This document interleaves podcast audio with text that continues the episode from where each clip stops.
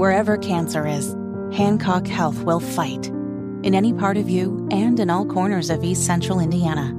From Indianapolis to Greenfield to Knightstown and beyond. From hospital rooms to family rooms, we fight. With technology and medicine, with care backed by the wisdom of Mayo Clinic. For you, for your family, and for your future.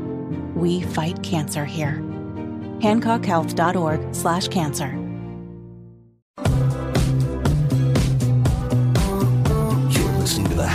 Nigel Show. Hammer's over there. My name's Nigel. We'll go to the WIBC hotline and bring on Mike Braun, junior senator from Indiana. Also happens to be member of the uh, Budget Committee. Also happens to be leaving his Senate seat to run for governor of Indiana. Mr. Braun, I want to get to your opinion in the hill um, that was just I think that just hit yesterday. Kind of sounds like you are bl- blaming both sides here. Like both sides kind of like it when these threats of the government shutdowns happen.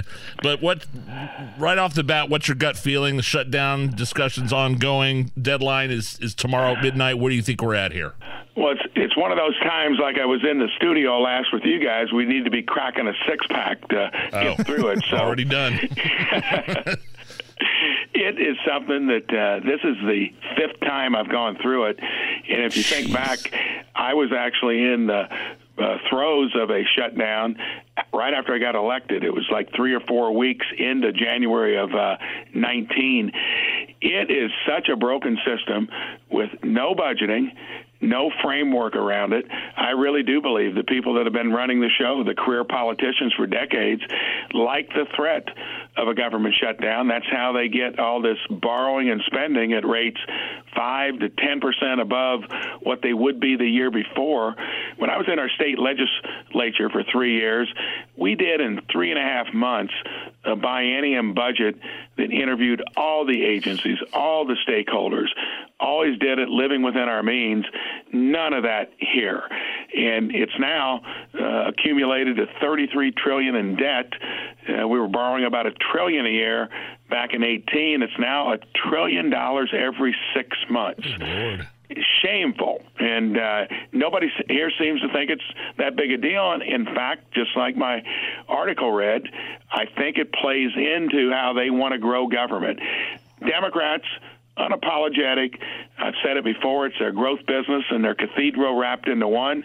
Republicans, the neocons, the ones that won't budge an inch on defense, make the deal with them. And every year that's now what was a trillion dollars a year, it's up to two trillion. Something's got to give. Senator Jason Hammer here, and you bring up a great point about these Republicans, the neocons, as you call them. I believe it was a conversation you had with Tucker Carlson. I think it was early this year, where you stated there's like 10 to 15 Republicans that every time team up with the Democrats to give us this budget mess. Is that still the case? Is, and I've termed it the unholy alliance because do you think the Democrats who believe in more government are ever going to shrink their side of it if we won't touch what's most dear to us? And believe me, they waste it's the most important thing we do as a federal government. It's the only thing we have to do is defend our country. And we need to do it well, but they ought to do budgets. They ought to do audits. They recently hardly got any press. I think it was 6 to 8 months ago did a um, it's called a balance sheet audit. I couldn't believe the amount. It was 3.5 trillion that they were supposed to have. They could only find 39 percent of what they own as a defense department. That is waste at its worst they got a lot of room to improve, and until we put that on the table, the Democrats will never give up what they want, and that's how we do this same crazy thing year after year. And you know what? It's not like you haven't been trying to do something about this. Tell us about. I mean, there's been multiple uh, bipartisan uh, pieces of legislation, bills that you wrote, the the, the No Budget No Pay Act uh, with Rick Scott and Joe Manchin, um, which basically said, you know, we don't get a paycheck until we start, you know, spending. Uh, we come up with a spending bill. None of these uh, pieces of legislation have seen the light of day, have they? No, and uh, Ron Johnson, the senator from Wisconsin, and I, and several others want a no government shutdown bill, which you you would think that would be the thing everyone would want. Leadership will not bring that to the floor. That was the point of my article with The Hill, because I think this whole system of doing no budgets, uh, using a shutdown as a threat is how they lever their way into this nonsense of borrowing and spending. The other thing we need is a term limits bill and a balanced budget statute or amendment. That's the only way you get the career politicians out of the game that have been running this place into the ditch for a long time. And what's been the response when you bring up term limits? It'd be a classic case of amnesia. Everyone campaigns on it, they get here and forget about it. You know, I, I have a feeling, Senator. This is. I, I, remember you announcing you announcing that you were leaving um, your seat to run for governor of Indiana, and one of the reasons was that you felt like, I mean, this is you realize in your six years that this is a swamp and there's very little I can do to change it. Is this is this kind of one of the reasons you're leaving um, your seat to the Senate and, and, and going to try to get some stuff done here in, in Indiana? Well, it is kind of like talking to the side of my barn back home, uh, really. and uh, I, you know, if I had to do it all over again, I do it. Uh, somebody has got to get to where you quit complaining about it and you come out here and try to do something about it. I think Trump kind of personified half the country, teed off with business as usual. That's how he got here. What it's such a hard, unwieldy place because of the vested interests. Everybody comes with their big hat in hand, wants more from it. The American public's going to have to say we can't be part of a system that borrows 30 cents on every dollar. And I wasn't going to do this more than two terms. I would never have reneged on the belief in term limits. I practice what I preach. Coming back to a state, uh, we are in decent shape cash flow wise. I've seen a few things that look like we teeter a little bit when it comes to uh, how heavy our own government wants to be. I never imagined our own state government would say, You're an essential business, you're not. Yeah. Uh, some of that stuff we did through COVID. I was the freshman Senate office that had to dust off a Congressional Review Act to get rid of that crazy idea of forcing a vaccine on all employees down to employers of 100 employees. Those kinds of things I don't know that we'll ever get away for, until this place hits the ditch hard and it's forced to change.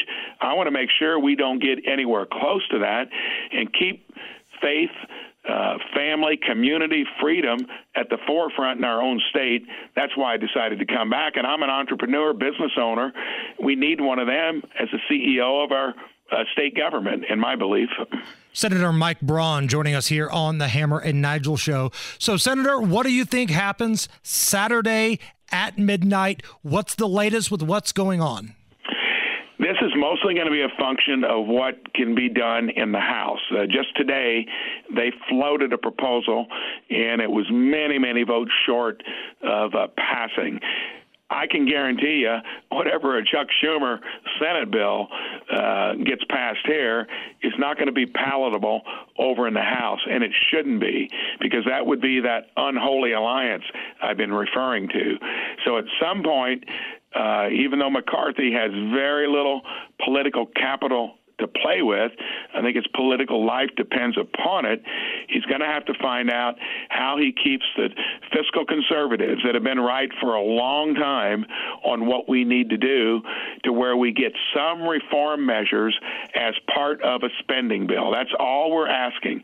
Pass a no government shutdown bill so at least you don't shut the government down. You don't give the, that tool to the borrowers and spenders. A no budget, no paycheck bill, and some rigor into a budgeting process. And if we don't get it, we're just kicking the can down to where we go deeper in the hole. Our kids and grandkids are even further in debt. Senator, we got about 30 seconds left.